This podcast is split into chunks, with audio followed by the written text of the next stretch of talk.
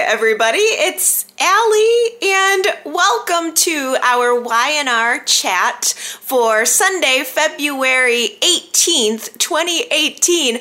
Apparently, this is what happens when Chelsea is backed into a corner. Last week, according to what she said, she started this entire scheme to skim cash away from her own company just in case Victor decided to blow up her world and reveal Christian's paternity secret to Nick and to everyone. And this week, she's threatening to reveal it all herself. Okay. Um, on Monday, Victor issued Chelsea a very stern warning that she needed to get her life on the up and up, or Victor was going to see to it that she spends the rest of her life in prison. And then Victor turns around and tries to cover up Chelsea's mistake, make right what Chelsea has done by offering Lauren a briefcase full of cash. Now, you guys know I love the briefcase full of cash. It was like, happy Valentine's Day. I mean, the way to a woman's heart, really. The, skip the flowers, skip the chocolates, skip the romance. Just go straight to the briefcase full of cash. I'm surprised Lauren wasn't fanning herself with all of that money, because I would have been. I mean, he, like, literally just like, calls Lauren over to his office, gives her this briefcase, she opens it up, and t- and Victor proceeds to tell her that, oh, he kind of just found out through the grapevine about the uh, cash that was stolen away from Lauren's company, and he's prepared to just give her this money that happens to also be the exact amount that was stolen from Fenmore's. But the catch is, Lauren can't ask any questions. You have to take this cash, but it's no questions asked. Gee, that's not suspicious. Come on. Uh, Lauren agrees. Her company needs the money, apparently. Uh, but Phyllis finds out about, about this, and Phyllis has agreed to nothing. She does not share the uh, the obligation to Victor that Lauren does. So as soon as Phyllis realizes that Victor was involved in this in a peripheral way, it makes her more convinced that Chelsea is involved in this directly than ever. Not only is Chelsea stealing from her friend's company, from Lauren's company, but Phyllis, I think, is taking this so personally because she was married to Nick and because she still considers herself very good friends with Nick. And she believes, I think rightly so, that Nick is a good guy who deserves better. In that sense, I really personally feel like Phyllis is justified in pursuing Chelsea. I think that I would probably pursue Chelsea. Nick is being lied to. He is being fooled, but he doesn't want to believe it, despite all of his instincts and all of the red flags all over the place. Nick wants to have faith in Chelsea. So he actually does end up telling Phyllis to back off. You know, he doesn't want to do anything that's going to destroy his relationship. He believes that if there was evidence out there, it would have been found by now. But Phyllis convinces him to just give her a little bit more time. forty-eight more hours. I will get you some evidence. And the fact that he agreed to that says that he does still have this nagging suspicion in the back of his mind. We've seen it all over the place this week. I mean, there was a moment where Nick almost hesitated for like five seconds before having sex with Chelsea. That is not a very Nicholas Newman thing to do. The man loves sex, always says yes to sex, and we saw him hesitate for about five seconds. So you know that his world and his mind is a little bit rocked by this. But he agrees to let Phyllis do this kind of dirty work for him, right? Like, all right, I'm going to let you continue to pursue this, but I'm going to be over here trying to have a happy Valentine's Day with Chelsea.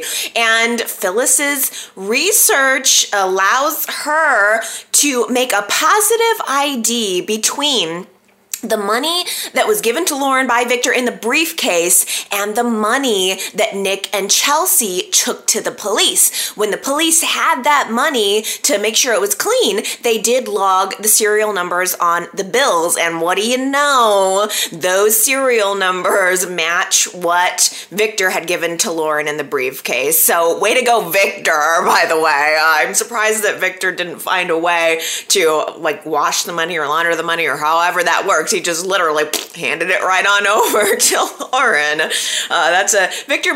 He's he's he's losing it a little bit. He's slipping.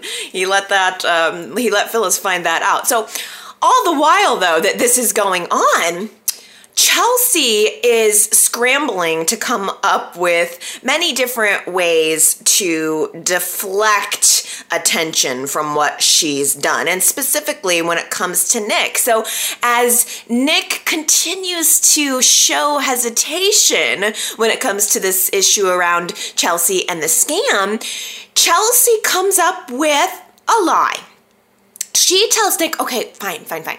I do have a confession. She tells him a half-truth, right? This is a, this is part of the con. This is part of the con artist's mentality. She tells him a half-truth, okay? And she has, she has a confession. There is more, okay, to, than to, to what she knows about the scam. She tells Nick that it was Jordan that was behind the website, though. Jordan was the one who built it and scammed it, and she couldn't say anything about it because she was afraid that Jordan would come after her, and she's got a family, and and, and she's just trying to protect Nick and the children. Basically, it was another lie to cover up all of her lies, and Nick is standing there like, okay, well, thanks for the confession, but that's still kinda more lies that are being revealed to me. You already told me there was no more that you knew, and now here you are again telling me there was more to the story than you originally told me. Well, Chelsea has to act offended. She she immediately goes on the defensive and says, well, then, you know what then? If you can't trust me, then maybe we just shouldn't be together.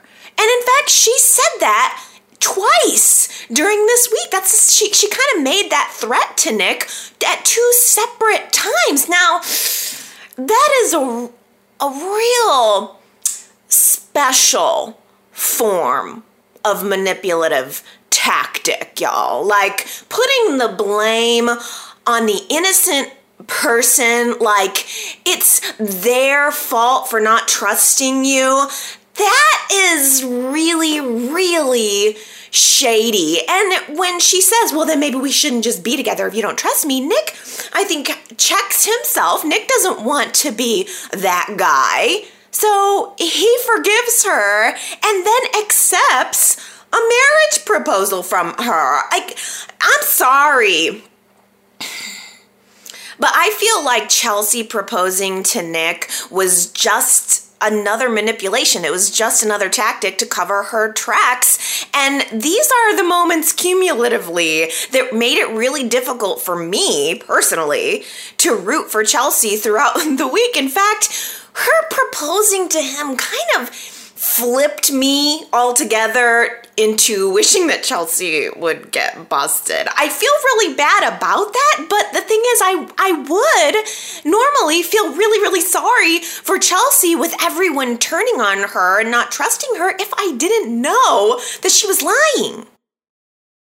Billy wanted to give Chelsea the benefit of the doubt. Billy went out of his way to convince Phyllis to back off of exposing everything that she learned about the dollar bills uh, long enough to let him have an opportunity to talk to Chelsea to see if he could get her to open up to him. But Chelsea still chose to lie. Billy tried to talk to her, and she denies everything, of course. Uh, so that was Chelsea's choice, and so Phyllis makes her choice. Phyllis confronts Chelsea with her irrefutable proof about the matching money serial numbers and tells Chelsea that if she doesn't break off this proposal or this engagement with Nick, then Phyllis is going to go to the cops about all of this. Chelsea's going to end up in federal prison over this. So Phyllis is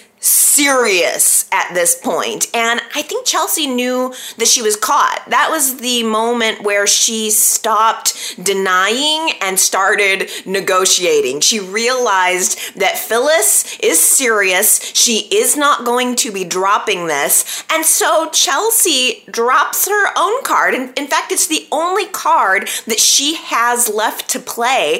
Chelsea tells Phyllis that if she tells Nick or anyone else about these crimes and lies that Chelsea has been behind, then Chelsea is going to tell Nick and everyone that Nick is not Christian's father, that Adam is.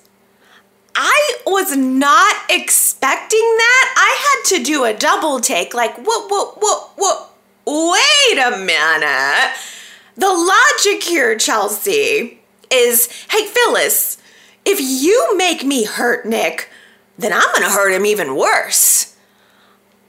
Chelsea would rather destroy Nick and Christian's lives by revealing the secret rather than destroy her own life. That felt like a move where Chelsea was very, very clearly choosing self-preservation over what she had already determined was the right thing. She had already gone through the mental process of believing and accepting that keeping the lie was better for Nick. It was better for Christian. That was where her mentality was. And now when pressed with the idea of the truth coming out, her go-to was to just blow up Nick and Christian's world rather than trying to find some other way to work this. I just, it, that was very, very surprising to me coming from Chelsea, and I think that she's going to lose this bet. I think it was a big, big mistake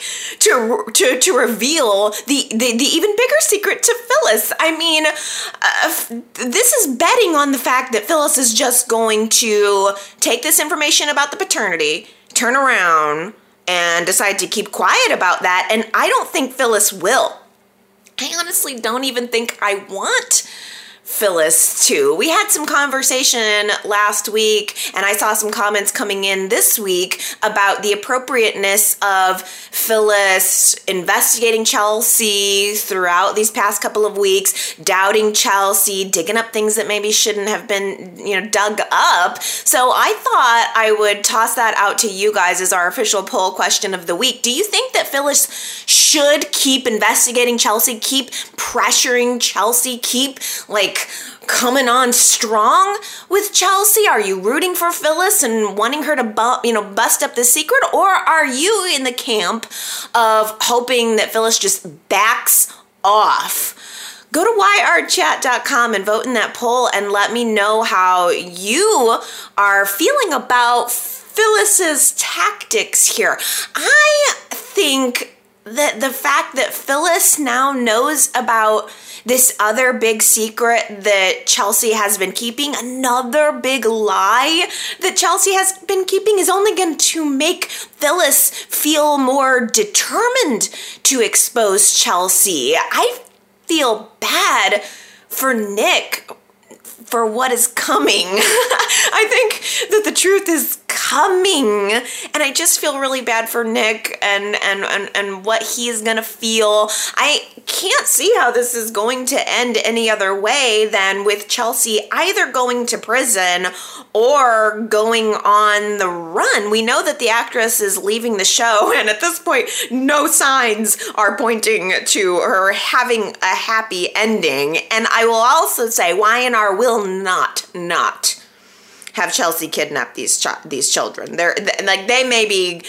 sending Chelsea out of town with her tail between her legs, but they will not make her kidnap one or either of, or at least will not have her kidnap Christian. She Connor's her son. I could see her leaving town with Connor, but she would not just take Christian. Y and R would not do that. I personally think that Nick is going to be left in a shambles of a life uh, with both children. Because think about it too. Just because Chelsea is Adam's widow doesn't necessarily mean that she would win custody of Christian anyway. Nick, they're both the step-parents to Christian, so, I mean, it would be, I would think, kind of an equal battle for custody of, you know, all things considered equal, and frankly, if the truth comes out about the, the lies and the scams and everything illegal that Chelsea has been doing, no judge would grant custody to her anyway, so there's a, I think, probably a really strong possibility that that Connor's gonna get ripped away from her too. Ugh, I just, I,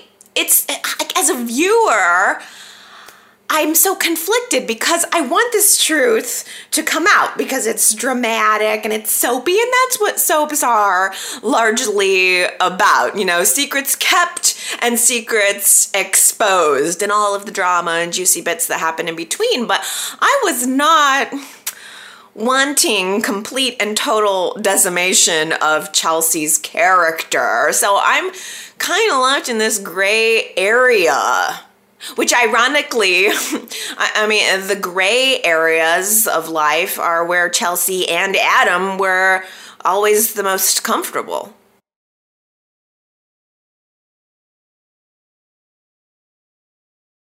On Thursday's episode, Noah shows up out of nowhere, and he's at Victor's office talking about his future. And I thought, okay, great. Well, this is good. We're getting some movement on Noah, reconsidering his life. But he's saying that Victor did him this great favor by giving him a wake-up call last week. And Noah says he is ready to make something of his life. Okay, good, good, good. You know, no, Noah wants to start making his own opportunities rather than letting other people hand him opportunities. And then Victor turns around and promptly hands him an opportunity, which he takes.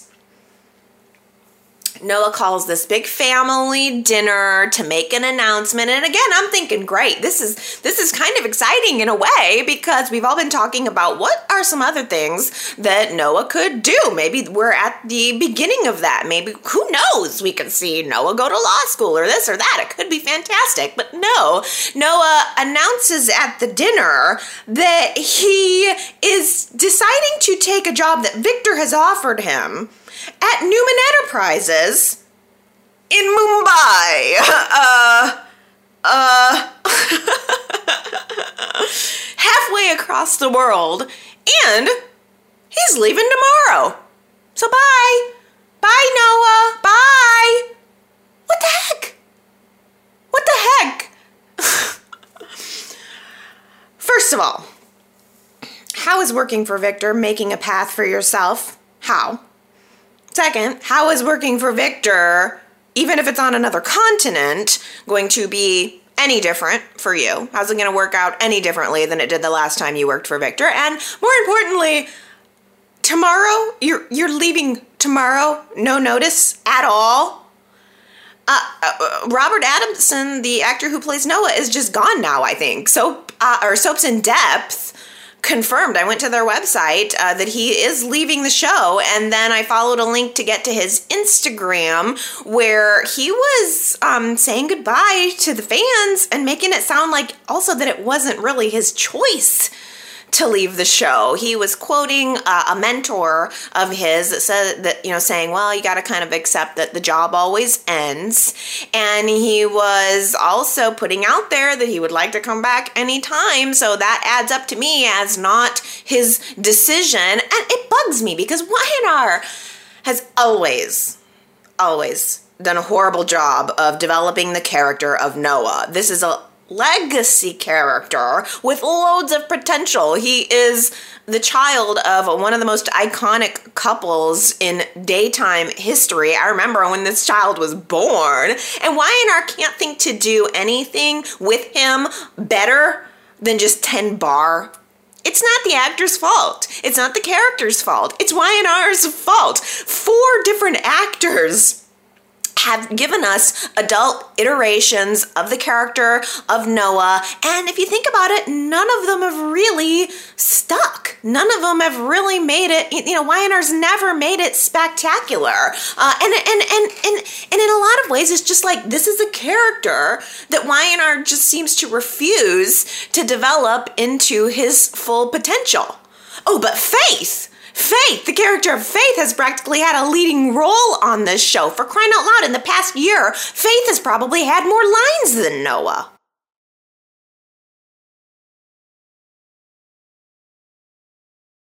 Speaking of characters who never reached their full potential, it's Colleen's birthday this week. Goes on Monday. And I just thought that Colleen was such a beautiful, spunky little troublemaker, and I loved her. I was very connected to the character of Colleen, and I was very pleased to see an acknowledgement of her, especially now that J T's back on the show. J T has really been thinking about Colleen a lot throughout this past year, and I was surprised to see that he made the decision to visit Tracey on Colleen's birthday and to acknowledge Tracey and to acknowledge her daughter, and especially since no one else in the family really did anything to help Tracey through this. We saw a scene where Jack realized that he forgot that it was Colleen's birthday. I mean, Tracey's standing there dealing with her grief independently, as she always does, and it dawns on Jack that it was Colleen's birthday and that he forgot.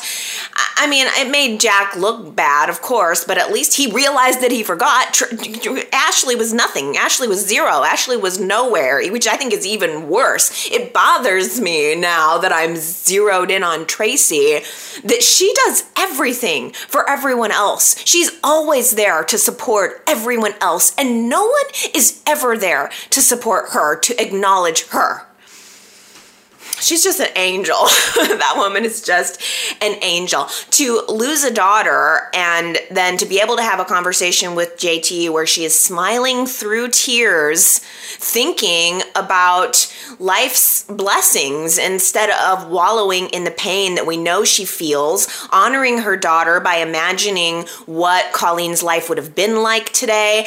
I was just so impressed with Tracey as usual. I want to see more people like Tracey on Y and R. I want to see more good people on the show. Just people who have their heads on straight and that believe in some kind of goodness and who, you know, who who exude that. And like on some level, I just get the feeling that the actress who plays Tracey, Beth Maitland, is every bit as positive and good as the character is. And I just want, I just want more of that. And, um, with the flashbacks that we saw of Colleen and Tracey talking to J T, I, I cried. I wept. I sat there and just cried. It made me sad. I was, uh, you know, in a, I was, I was, I felt very uh, affectionate toward the character of Colleen. Always. I always liked her. Um, the, I liked the first actress, Lindsay, Lindsay Fonseca. I don't know how to say her last name, but I liked her very much specifically. Uh, but I liked the last uh, actress who played her. I was very affected when she died, and I took it all to heart, of course, um, because Brad had just died. But again, it, it was in large part because of the heartfelt performance of Be- Beth Maitland, um, a mother losing her daughter. Uh, well, but Colleen was a sticking point for Victoria and J T in their relationship. Victoria was always very insecure about Colleen, much in the same way that J T is apparently insecure about Billy. Um, J T doesn't tell Victoria that he was planning to go visit Tracey and to honor Colleen today until Victoria calls him while he's at the Abbott house, and she starts to talk to him, realizes where he was, realizes what day it was. And I'll admit, Victoria was a little bit inappropriate. She's talking on the phone to J T as if it's any other day. You know, even after she finds out that it's Colleen's birthday and where he is, she's talking about work and just being real casual, as always, talking about work, of course, when the tone for J T was much more somber. So I'll admit that was a little inappropriate, but it was more inappropriate for him to just hang up on her, to just refuse to have a conversation. I'm sorry, but me, if, if someone is hanging up on me on the phone, if we're having a conversation, I don't care what it is, and you hang up on me, we're done. We're just done. You're not mature enough to have a conversation. You must hit the eject button. And I don't have time for that in my life. I don't care who it is, whether it's a, a, a boyfriend or a family member or a friend or whoever it is. I don't got time for it. You don't want to have the conversation. We're done. We're just done done. So I was, an, I, it just bothers me. It's a pet peeve of mine. It's unacceptable to hang up the phone on someone. And it, so it bothered me to see J T doing that to her. I mean, of course it ended up facilitating the first big argument of the week that they ended up having when he returns to the office from visiting Tracey. And they basically end up, on the heels of this Colleen thing, airing out all of the insecurities that they have between them, um, letting their jealousy just hang free and being real open and honest about it.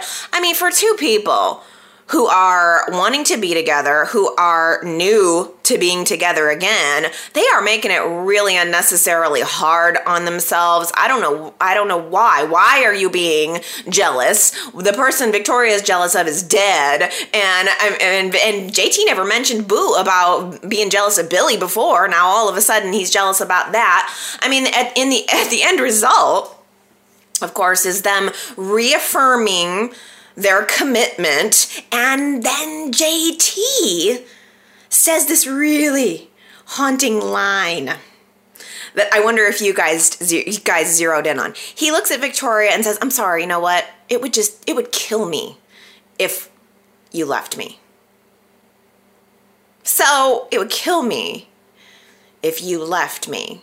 And that, uh, it comes off to me as one of two things. It's either really sad if he is dying, as we've theorized with the medication he's taken and the heart condition and all that, or it is really creepy and kind of stalkerish. If he's not dying and there's nothing else going on, it would kill me if you left me, is kind of stalkerish, isn't it? Like, Are we getting into, are we, are we driving into an emotionally abusive situation here? J T and Victoria try to have a romantic Valentine's Day at the top of the tower party, and Victoria's mixing business with pleasure. She's on her phone. She's talking to Victor, as she always does. I get it. It's annoying, but J T is brooding in the background, as he always does. J T has this very notable disdain for Victor. It's always in the air, yet he's involved with Victor's daughter. He's working for Victor's company. It's a volatile situation. And I think the word volatile is a really great word to describe J T right now. I just keep waiting for him to explode. He sees Billy and Victoria dancing at the Valentine's Day party. Again, maybe not the smartest thing for Victoria to do when she should know by now that she has to walk around on eggshells in front of her big baby boyfriend. Hey, Victoria, how's your fun new relationship, by the way? Are you enjoying walking on those eggshells? It sounds like a blast. I get it. I mean, I wouldn't want to see my significant other dancing with somebody else on Valentine's Day, but J T returns to the table, and uh, Victoria follows him, and J T's just sitting there pouting. He actually had, ugh, he had the champagne taken away. Like, he goes and sits down, pouts at the table, and says, "Take the champagne away. I am done." He wants to end the evening and go home. The party is over because he's decided. So Victoria said, okay, okay, we'll go home. And when they, "We'll go home, little boy. You ready for your nap time? You ready for bed?" So they go home. And they they have the second big argument of the week, where J T makes a scene. He's raising his voice. It's late at night. The kids are upstairs sleeping. He's making a scene saying that he feels like he is second choice to Billy. Like, he's living in Billy's life, raising Billy's kids, and Victoria treats him like he's an outsider. I I felt so awful for Victoria because I'm it, it felt like she's standing there going, okay, um, how can I fix this? Like, Victoria's trying to defuse a bomb that makes no sense. Where is all this coming from? He isn't, I just don't get it. He storms out. And he doesn't come home. This is big, a big enough of a deal to him that he storms out and stays out for the entire night, comes crawling back the next morning, and the tone is, yeah, sorry, I was mad. The thing is, and this is a quote, the thought of losing you makes me crazy. Okay, ding, ding, ding, ding, ding. It would kill me if you left me. Uh, the thought of losing you makes me crazy. Here we are again, sounding stalkerish.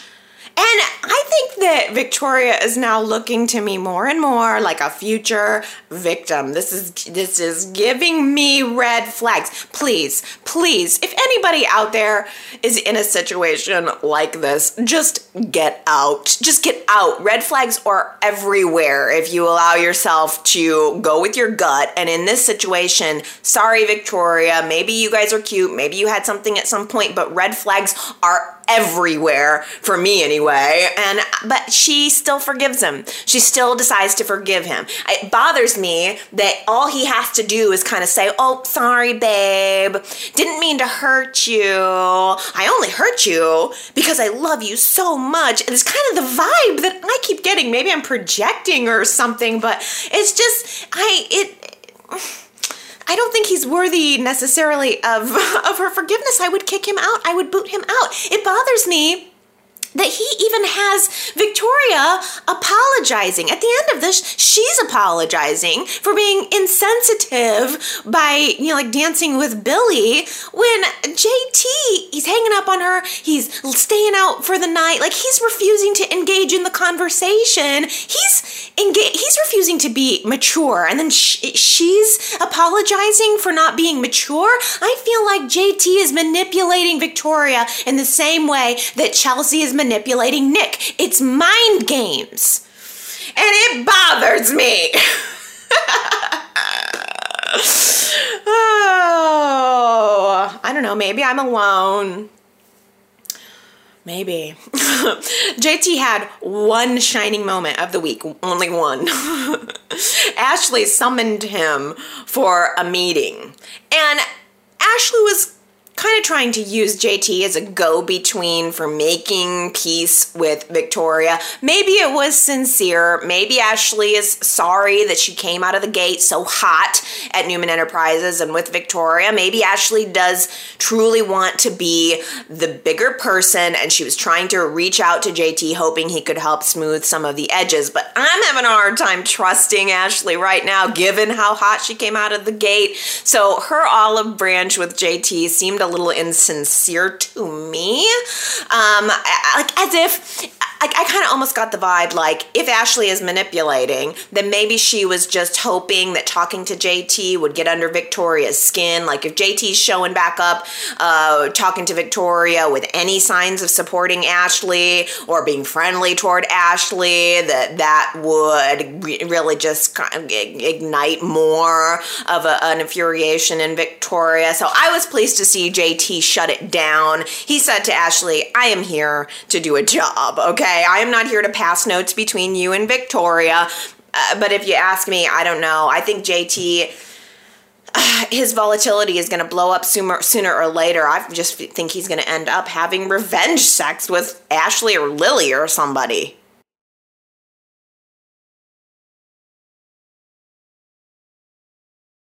Since Ashley did not accept Jack's offer to return to Jabot, he had no choice but to hire a new chemist. I don't blame him. That seemed to be the right thing to do. So he hires this very esteemed chemist named Helen Wallace. She is beautiful, she's talented, she's poised, and she's very jealousy-worthy if you're Gloria. Oh, I love Gloria. It was really nice to see Gloria this week. I don't know what her title is exactly. I would love to know that, but I love the way she was just floating around the office this week in her red cape. She looked beautiful, and I just love the way that Gloria has this undying support for Jack. She just elevates Jack like he hung the moon. It's like she looks up to him, right? And I, I don't know, I kind of almost wonder if Jack really does remind her of her husband, John. I mean, she was married to John when he died, or they were, at least that was his last relationship. So I wonder if if Gloria kind of idealizes John and sees parts of uh, of of Jack, uh, you know, you know, in his father, or vice versa. Uh, but she takes one look at Helen and sees competition for Jack's affection, and she doesn't like it one little bit. So we'll see. I don't know if we're going to continue to see Miz Helen on the scene, uh, but I, it's funny that it it, bre- it drew out some feelings in Gloria that I was happy to see. Uh, meanwhile, Ashley is at Newman Enterprises. She's like closing big deals that Victoria was not able to close and making Victoria squirm. I really liked the scene early in the week where Victoria pitches to Victor the idea that Ashley could just be a mole for Jabot, because yeah, yeah, it's not even a far-fetched idea, and Victoria's betting on that, of course, now. Come on, I mean, okay, I just, I still, I, I it still astonishes me that Victor would give Ashley a seat on the board, that he would give her all this power. How can Victor even expect that Ashley would have full loyalty to Newman Enterprises when she still maintains a seat on the board at Jabot? She's got a seat uh, on the board of both companies. And Ashley profits when the competition succeeds. So if Jabot does well, she does well. If Newman does well, she does well. But it creates a conflict of interest that I'm surprised Victor would just let go. And when Victoria brings all this up to him, he doesn't buy it. He just wants Ashley there, unequivocally. He's not, not going to argue about it. He wants to keep Ashley around, probably to continue to feed into Victoria's insecurities.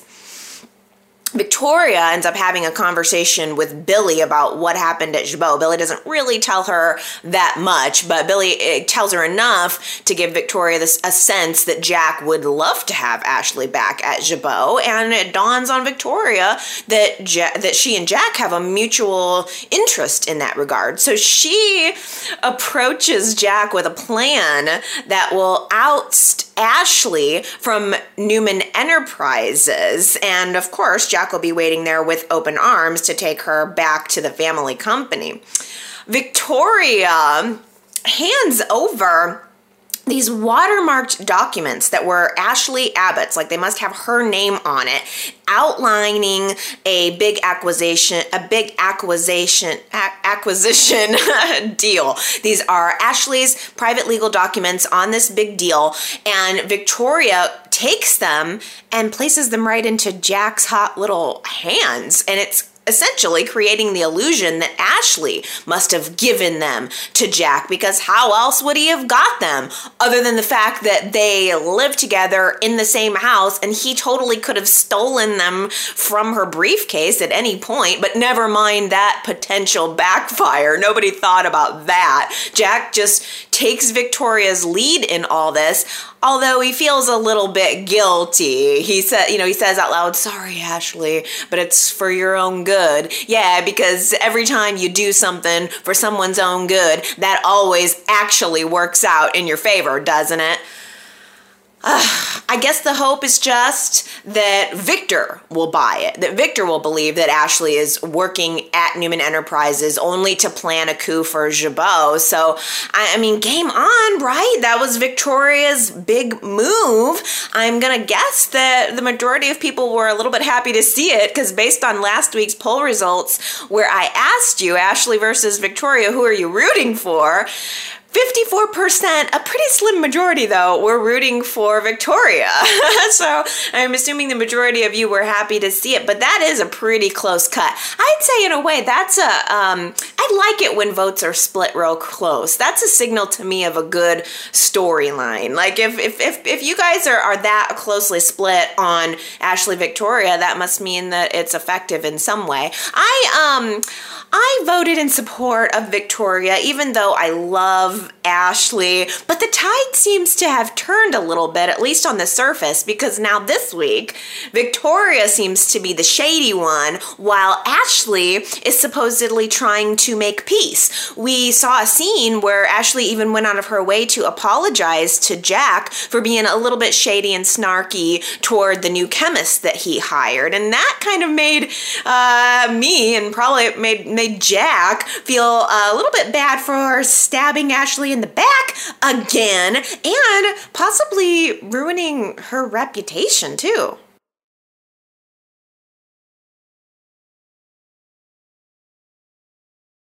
I got a little bit of a kick out of Billy and Phyllis's Valentine's Day proposal paranoia. Both Phyllis and Billy were independently nervous that the other one was going to end up popping the question on this romantic holiday. But in the end, each of them realizes that they're happy where they are. They don't need to feel pressured to get married. And I totally support that. I love Billy and Phyllis, but I am not having some kind of burning desire to see them get married and have this big wedding ceremony. That's really almost not even the vibe of how they work together. I really like the idea of them just being a little more forward thinking and um, and just enjoying each other's company and not feeling the need to um, to have a, a, a ceremony. I mean, you know, that's just, it's okay to be a committed couple who enjoys each other and is not married, I think anyway.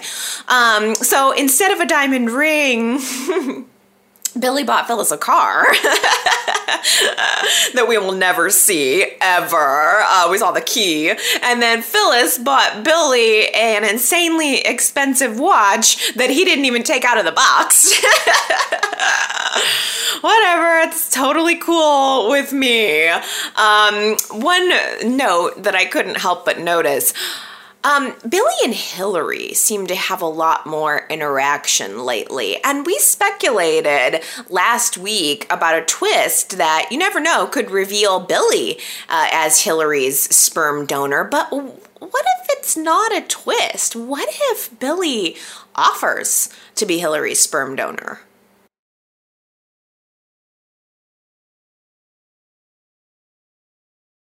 My jaw just about dropped when I saw the hot guy who sat down at the bar next to Hilary on Friday. I literally stood up, walked over to my screen to get a closer look at this hunky guy, and I said out loud, "Ooh, that's what I'm talking about, Y and R. Like, if you're going to not let Devon and Hilary be together, then give me a proper triangle or something, you know? Give me give me a, a, a give me a conflict here." And I, I was like, give me some more of that guy.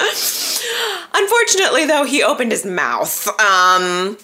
He is pretty much the, the, this man is the perfect representation of the guy who looks good on paper. You know, he's got the Stanford education, he is funny, he's involved in uh, comedies, tr- stand-up comedy, and yada yada, but he's insufferable in real life, you know? He's conceited, and he's self-consumed, and he's presumptuous, and Hilary thinks he looks familiar. She's trying to take a good look at him, realizes that he's one of the sperm donors she looked at, and she's I, I just think she died a little inside. Like, oh, this jerk could be the father of my baby. It probably actually did kill the idea of in vitro altogether for her, but it's still not smooth sailing back to Hilary and Devon. You know, it, it, it once again, it kills me because Hilary and Devon have such a bond, such a spark. And then every time I think that we're getting somewhere, it's one step forward and two steps back. Devon came to that Valentine's Day party with Simone, who was performing, and she sounded really good, by the way. I liked uh, the song and that she was playing the guitar, and um, she sounded great, and it was a, a, a nice, potentially romantic moment. Devon had asked Hilary if she would save him a dance, which I think came off kind of flirty, and I think Hilary was flattered and enticed by it, so she takes him up on it. She says, you know what, I will take you up on that dance. Dance. They're spinning around the dance floor, having some fun, talking, having a good time, and Devon reveals that he's actually there dating Simone. He's brought Simone to this party not only as a performer, but as his date. Ugh. Ugh. That's gross. Like, what are you thinking, Devon? What are you thinking? Why? I, I felt bad for Hilary, like, walking away humiliated, although, again, I do recall her flaunting her relationship with Jordan in Devon's face, so I guess uh, turnabout is fair play, but I don't I don't know, is he playing games? Um, I just, something about that just did not come off right to me.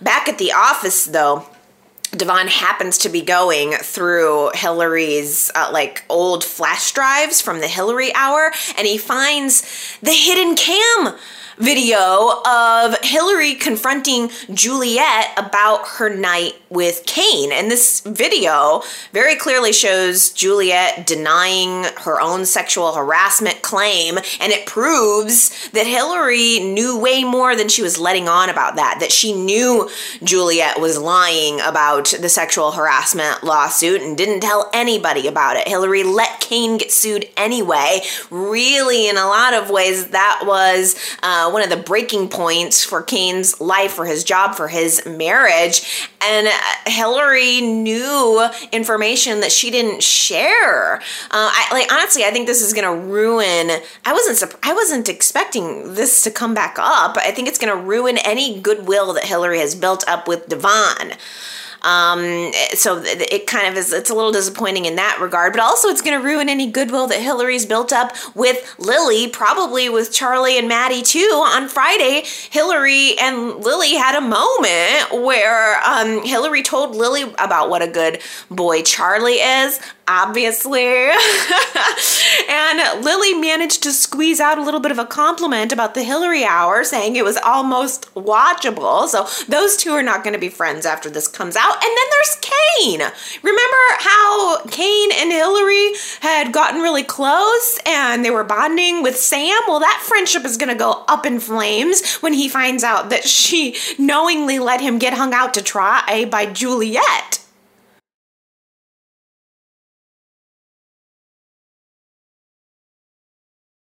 I loved the simplicity of Lily and Cane's recommitment ceremony. There was no priest, there were no guests, it was just Lily and Cane and their children, and it was something that was more just about family. You know, a wedding is so much more than what we think of with romance and flowers and just having a party. It's really about the people and the family bonding, and I think that the way the ceremony was presented was very much about that. You know, romance is important, as Nikki was uh, reminding Lily this week. Nikki knows firsthand that being involved in a marriage of convenience is not satisfying, but I don't get the impression that that's Lily and Cane's situation, fortunately. I think that Lily and Cane really have it all. I think they just need to work on tweaking the details. And I want to see a couple who is successful at tweaking those details and making it work. And I loved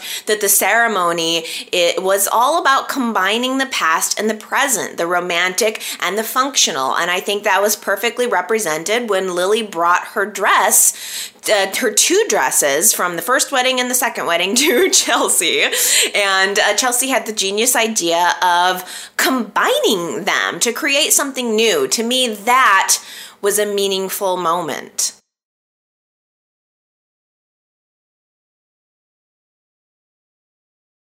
Well, why don't we just take a quick little opportunity to talk about the fashion for this week, because we had wedding and Valentine's Day, and we haven't done our best and worst dressed in a while. So I thought I would toss out there that I really thought my, my best dressed for the week was Lily and her fused dress. I just loved it. I thought she looked adorable. I thought the earrings she had on uh, and the simple diamond necklace that she had on were simple and perfect. And it was just totally reflective in every way of the scene and, and, and, and, and, and the importance of what was going on. It just, it represented the moment perfectly. It was perfect, perfect, perfect. I even thought that Cane, well, of course, you know, I thought this, but I thought he looked good. His black suit, black tie, white shirt, very crisp, very clean. Charlie standing right behind him, looking adorable. Charlie uh, is going to be such a hunk when he gets older. I hope we get to keep this actor, because I just like him. I just like his personality. He's he's fun and spunky, and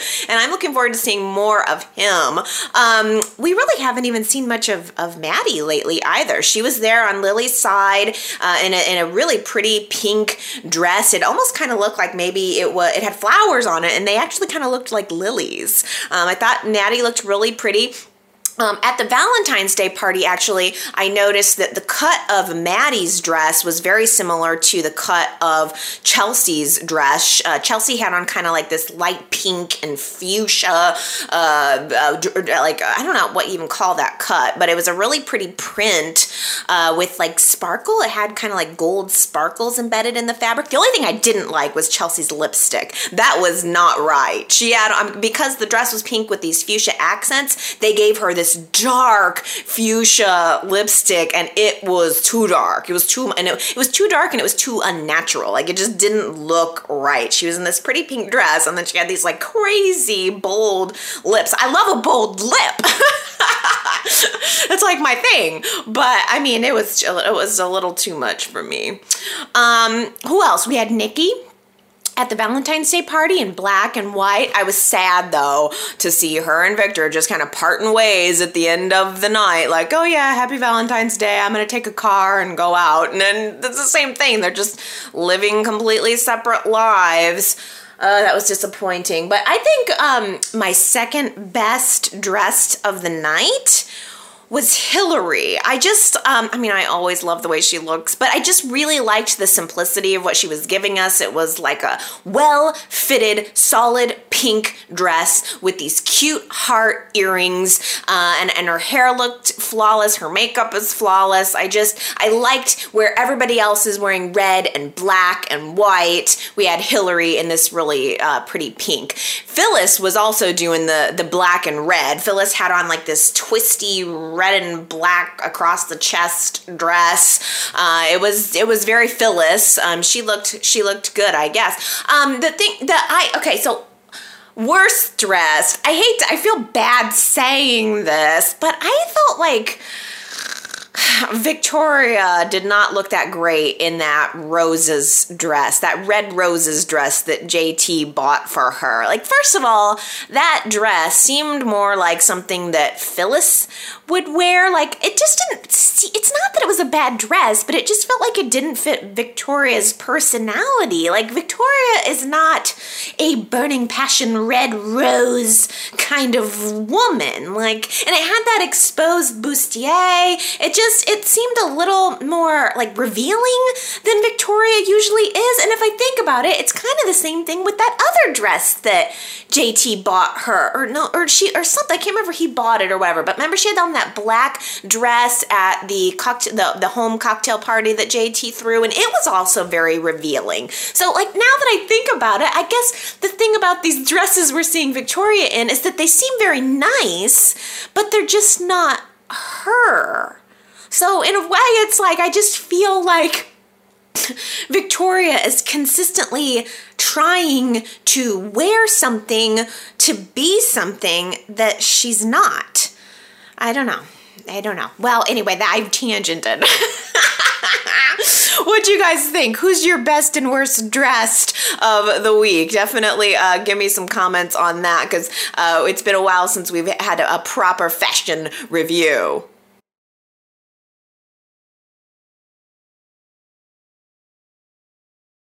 I wouldn't say no to a spanking.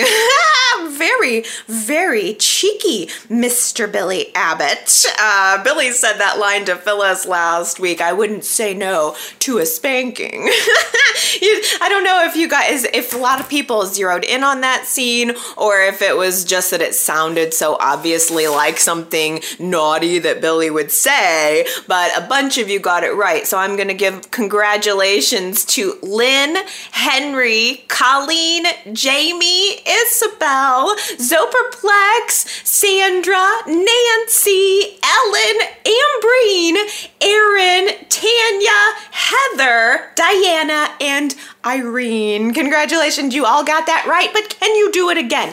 I like this line. I thought it was kind of, um, I don't know, it sounds like something out of a book, like a storybook. So here you go. Here's our quote for the week. Who said it? On a chilly Genoa City morning in February, it begins. Doesn't it sound um, like literary? On a chilly Genoa City morning in February, it begins. If you think you know who said that, go to Y R chat dot com and leave me your guess. If you get it right, I will give you your epic shout out on next week's Y and R Chat.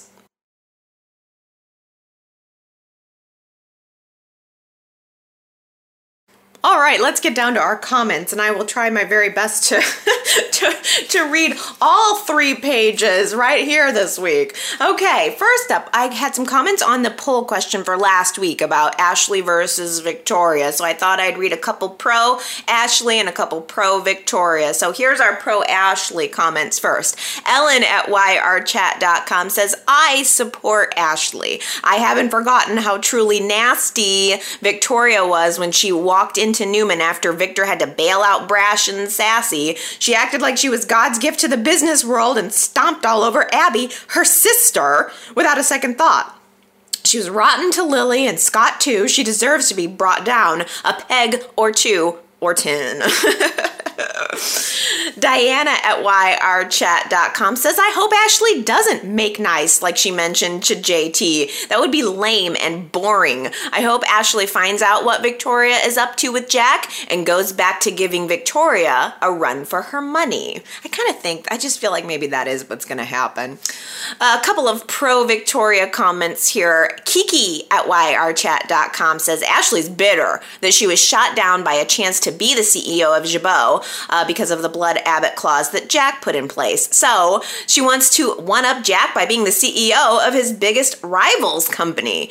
Ashley's coming off like Victor and Jack Junior Kathy at Y R chat dot com says, Victoria's no competition for the ruthless when she wants to be Ashley, especially when she is running full speed when dealing with Jack. Oh, yes. I know. It's a good debate, though, right? I think that in that way, it, it makes it at least interesting. Um... Let's talk about Victoria and J T. Gary left me a voicemail saying, I wasn't watching Y and R then. What kind of love did Victoria and J T have? Were they a great love? I thought I'd toss this out to the crowd, uh, too. What What are your memories of J T and Victoria together? Would you have considered them a great love? Because I wouldn't. I would consider um, J T and Victoria to kind of be a surprising couple, uh, one of those that you didn't necessarily see coming, and then it happened, and it was like, all right, all right, they're cute together. But I definitely personally wouldn't categorize it as great love. Um, Gary also uh, had had mentioned that we did have some dialogue this week centering around great loves, and uh, Victoria had mentioned that uh, in a way Colleen was J T's and Ryan was hers. That was uh, an interesting throwback. Do you guys remember Ryan? And actually, both of their great loves had died. That was a connection that I probably never would have made on my own. Um, I do remember Ryan quite a bit. Uh, it was, of course, as Gary mentioned, when Heather Tom was playing the role. So, um, but it was it was it was way back in the day, like uh, them falling in love in the stables. It was a very ranch. Like Victoria, I think, was underage. Victor did not like it, uh, but Ryan was a sweet. He was he was like an eighties, nineties heartthrob, you know? I mean, he had the hair, you know, kind of his hair was sort of feathered back. I was sad when he died. I don't know why Y and R needed to kill him. Diana at Y R Chat dot com says, when Victoria was dancing with Billy, it felt realistic how J T reacted. I'm not condoning his actions at all. He should have expressed his feelings in a much better fashion and have been more mature. At the same time, there are men or women who may very well behave that way that J T did, reacting compulsively, not discussing how they feel, just storming off. I'm just glad Y and R brought J T back to the show, as I find his character to be very interesting and engaging. I think you um, make it's it's very similar to um, what I was saying about Ashley and Victoria. It's like, to me, uh, I'm mad at J T, obviously. I'm finding him creepy. But at the same time, it has created a very um, juicy story that has, I think, created some conversation, which is something that I really like. It's getting people talking about the show, that's for sure. Uh, so I wanted to present that, um, that, that sort of perspective on things that's a little different from my own or my reaction. Um, Shakona at Y R Chat dot com, though, says J T behaves like a man who is grasping for control. The way he wants Victoria to wear what he buys, changing her meetings without her knowledge, planning a dinner, expecting her to go along with it. Scary and cringeworthy. Run, Victoria.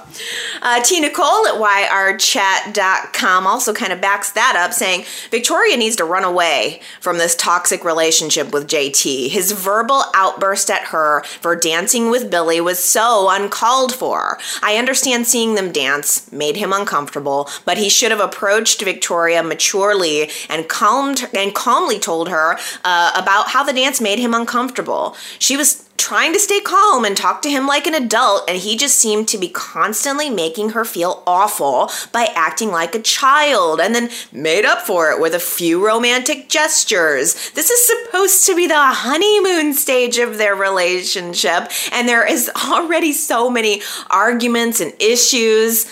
The relationship will never get any better than what it is now. Oh! T. Nicole, yes. I mean, that is, I could have said that myself. That's exactly how I feel. Um, there was also an interesting, I'll add to that, Uh, conversation between J T and Victoria, uh, where it was it, it, it was sort of implied that, that it almost feels like we're dealing with two different personalities of J T. Like sometimes he's Mister Romantic, and sometimes he's a, a giant child. And he said something to the fe- to the effect of, "I know sometimes I it's like I'm dealing or like I'm a twin," or there was some sort of twin mention by him. And we we know that that actor Thad Luckenbill has a, an identical twin brother. Brother. So it did kind of dawn on me that, hmm, I wonder if there's any chance Y and R is going to do a twin twist. Like, I, you know what I mean? Like living double lives, or like they're swapping in and out. I don't know. Jamie at Y R Chat dot com says, I'm very disappointed in J T for his manipulative and controlling behavior toward Victoria. On top of that, he's watching, waltzing around G C like an entitled brat to most everyone, except Tracey. Is it bad that I'm pretty wrapped up in this borderline abuse story? I find it compelling and frighteningly relatable. Hopefully, we will get to see Victoria strong. Again, Jamie, these could have been my words. Like, it's hard to watch J T act the way he is, and yet this storyline is surprisingly effective in that it's evoking a lot of emotion and a lot of conversation. Because to me, it feels like frighteningly familiar too. Like, oh, you're giving me red flags. And I just, it's just, I have a zero p- tolerance policy for red flags like that. Like, there is nobody to me personally who's worth that. Like, you know, I just, I just don't think Victoria needs him if this is what it's going to be. And at, again, I just, back to T. Nicole's comment, I think it was, um, it's never going to get any better. This is your honeymoon stage. It's as good as it's going to get. You're going to be dealing with this plus more in the future. Oh, let's switch over to the Abbotts. Gary left me a voicemail also saying, did you hear that? Jack has announced that Dina's days are winding down in Paris and that she'll be back soon. I hope so. He also had some dialogue thrown in that she was doing really well, so hopefully she comes back and they can have another crack at being a great support system for each other. Um, is Mal going to try to bring Dina back a little more coherent, Gary asks. Um... Well, I certainly hope so too, but it is int- I, I did note that, that um, Jack did seem to say that Dina was coming back, that she wasn't always going to be in Paris, so maybe that is a little bit of a hint to us. She did say for sure she was going to be back, so maybe. Uh, another interesting note that Gary mentioned was that Tracey said she was going to Paris to live with Dina and to help her, saying uh, that she could write from Paris and do her job from there, and then Tracey was back in Genoa City in three days. She's hardly spent any time there whatsoever. Uh, yes. Um, Anna left me a voicemail saying, I'm so happy Tracey's on the show. I just wish she wasn't always crying. Yes, the actress emotes pain. Yes, this is a painful situation, but she doesn't do anything but cry. Yeah, I think that, I think, again, I think Tracey is a character who would be worth bringing on more than just to to to heal wounds and to and to cry. I mean, I feel I feel that argument. That's a good argument. Uh, I just think there's so many more places we could go with Tracey. Justin left me a voicemail, say, kind of with a throwback to a couple weeks ago when we were commenting on Jack's purple tie and, and how it related to Marco, and Justin had a bit of insight on this, that purple is a color for Alzheimer's awareness, and so that might have been uh, the reason why Jack was wearing his purple tie. Uh, Justin also says he's open to a recast of Chelsea, specifically casting Allie in the role of Chelsea. What do you think about that? Would I make a good Chelsea? uh, get I'm, I think I was taught, I, I don't know why, it must just be in my head. I've been taught, like, imagining myself on Y and R lately or something, because Gary also had an idea to cast me as uh, as Chemo's girlfriend coming back onto the show. I'm very, like, a very level-headed, grounded character, maybe with some glasses, looking all smart. Do we have any other ideas of ways that we can cast me into Genoa City? I love it. I love to hear it. Aaron on YouTube says, whoever's writing for Chelsea is doing a good job because Chelsea's supposed to be a con artist, but she never gave me that vibe. Flash forward years later and she's conning money from Lauren and from her own company. She's lying to Nick very easily and with confidence. She's hiding money and using Adam's grave as a cover-up. She really is a con artist. You know what, if I'm taking over the role of Chelsea, though, I don't know if I'd make a good con artist actress. I don't know. Uh, but yeah, she is. It's very effective. Lauren at Y R Chat dot com says, did I miss something? Where did that engagement ring come from? Chelsea proposes to Nick and he happens to have an extra ring lying around, or she bought it for herself and had him give it to her. These people have so many engagement rings. I hope they have some type of file on every woman in Genoa City so no guy gets the same ring once. Oh man, yeah, I, I like that too. I did wonder, like, okay, that came out of nowhere. They probably he probably got it from Wedding Rings Are Us. Or one eight hundred Wedding Rings. Zuperplex at Y R Chat dot com, this is good, says, what needs to be emphasized here is that Chelsea's scheme envisions her and Christian hightailing it out of Genoa City together. We can be confident that this is the case because her conversation with Christian, a minor who obviously is incapable of comprehending what has been said, was the equivalent of an interior monologue. She made it explicitly clear that it was her relationship with Christian that triggered her actions. Consequently, is Chelsea planning to kidnap Christian? Should Victor follow her with or follow through with this threat? She is, she's so self-centered, so impervious to the emotions of Nick, that she's willing to wrench his son away from him just so she can enjoy the pleasure of raising Christian. I love this comment, Superplex, too, because that does sort of, it, it reveals a little bit of something. Like, if Chelsea's planning to go away, like, leave town, it, she probably was never going to leave Christian, you know? Like, if she feels like she's got to go, I think that she probably, in her mind, was going to take the kids. I just don't think Y and R is going to go in that direction, though. It's a it's a little too far. I think they would leave that those kids with Nick. Superplex also had a good line at Y R Chat dot com saying, I had to laugh when Chelsea expressed astonishment that Victor rarely visited Christmas or Crimson Lights during the daytime. Why? Because he's Dracula? Seriously. And he does. He does sort of enter a room like he is Dracula. And it's like, you're not usually here during the day. Shouldn't you be in your coffin right about now? Ah, oh, Daisy on Facebook says, as Phyllis continues to go after Chelsea, all I can think of is Phyllis kidnapping Adam, and now she's going after Adam's widow. Harper also left me a voicemail saying, Phyllis is really annoying me right now. I know what Chelsea did was wrong, but everybody else is willing to let it go. Why are you pursuing it? I thought that uh, Phyllis and Chelsea were friends. So there you have it. I mean, there's definitely some folks out there who are not feeling Phyllis. That's why I want to get some votes and some comments on that poll this week. Uh, are you just wishing Phyllis would back off? Anna left me an interesting voicemail saying, I've always been a Sharon fan, but I don't like the direction that her character is taking. She's just kind of there with no real storyline, nothing happening to her, just getting involved in as a sideline. You know, oddly, Anna, I was a little annoyed with Sharon this week too. Like, I just felt like Sharon was being so judgmental toward Chelsea, throwing in Chelsea's face things that that Chelsea told her about Adam in confidence. Like, Chelsea thought she was speaking with Sharon in a safe space, in a safe way, and then Sharon, after learning about the proposal, was really pressing her and kind of getting nasty with her, I felt. Uh, I mean, like, I'm getting it coming from Phyllis. Like, Phyllis is just being Phyllis, but I felt like Sharon was a little more inappropriate. You want to talk about uh, thinking that they were friends. I mean, I, I thought Sharon and uh, and Chelsea were developing a little bit more of, like, I don't know, at least some nice moments, building some trust, and and rather than than Sharon trying to get Chelsea to open up again, that she just kind of jumped on her. So that, that that was one moment where I was like, back off, Sharon. I don't know why, but I felt like back off, Sharon, more than back off, Phyllis. I don't know why.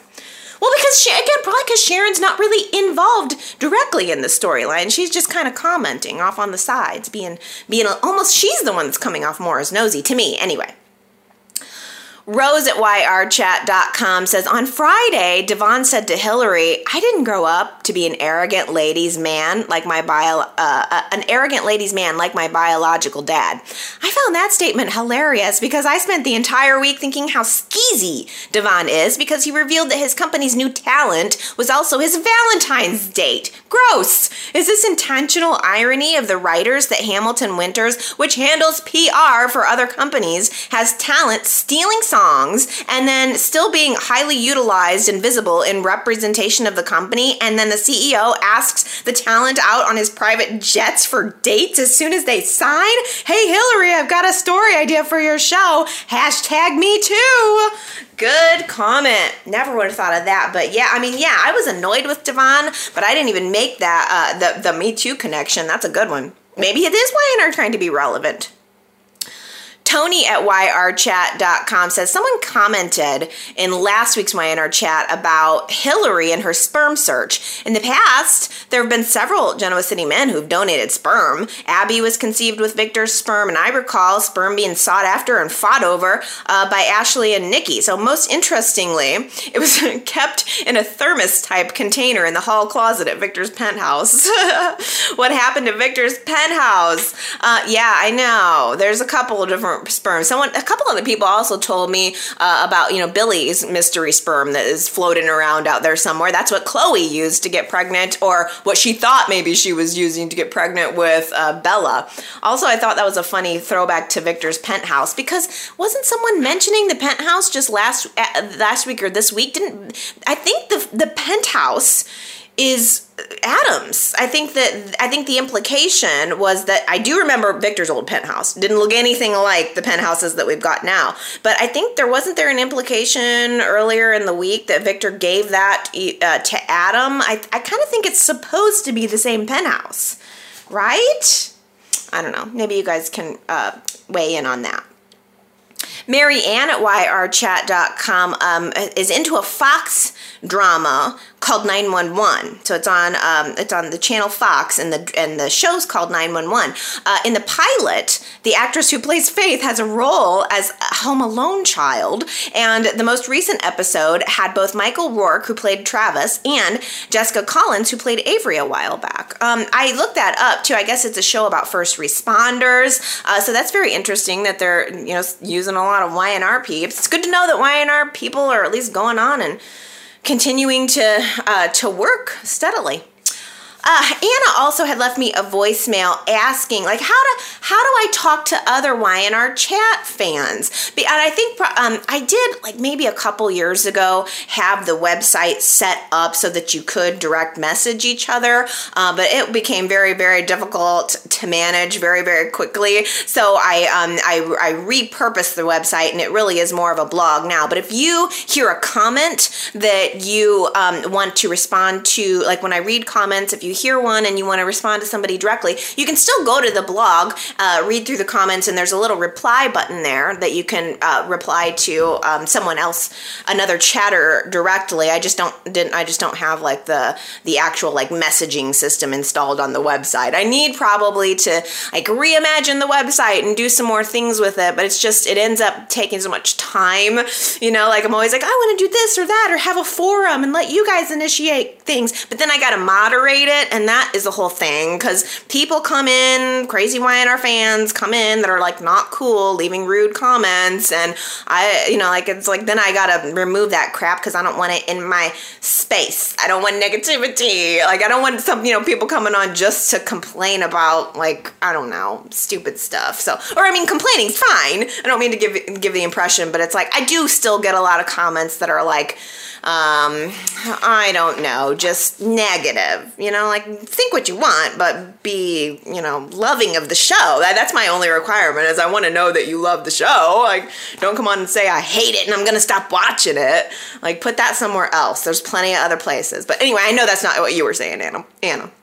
Um, just, but I know I need to do more with the website. Actually, Ellen left me a comment at Y R chat dot com saying, Allie, if you ever find the time, it would be great to have a thumbs up or a smiley face emoji or some other way to quickly acknowledge your photo captions each week. You crack me up. Your one-liners are so good. I'd like to be able to let you know I've enjoyed your efforts each week. It's a fun feature and a lighthearted look at some of the crazy things that happen during the week. We need a way to give you a shout out, a props, kudos, congrats, bro. Bravo, and a thank you. Well, thank you. You just did it, Ellen. That actually really kind of perks me up because the past, sometimes I'm I'm doing the captions and I'm like, are these funny? I'll, I'll like grab a screenshot and I'll try to come up with something funny to say underneath it. And then sometimes I'm like, I don't know if I'm very good at these. Superplex also goes in there and captions those photos, and a lot of times is way more funny than me. So it's good to get the positive feedback. Thank you so very much. I really appreciate appreciate it, because it's like sometimes I do get the negative stuff too. Like I get people giving me thumbs downs a lot and saying not everything everybody gives me is is positive. I'll just say that. Uh, so it is good to get the positive uh, reinforcement. I appreciate it. So thank you.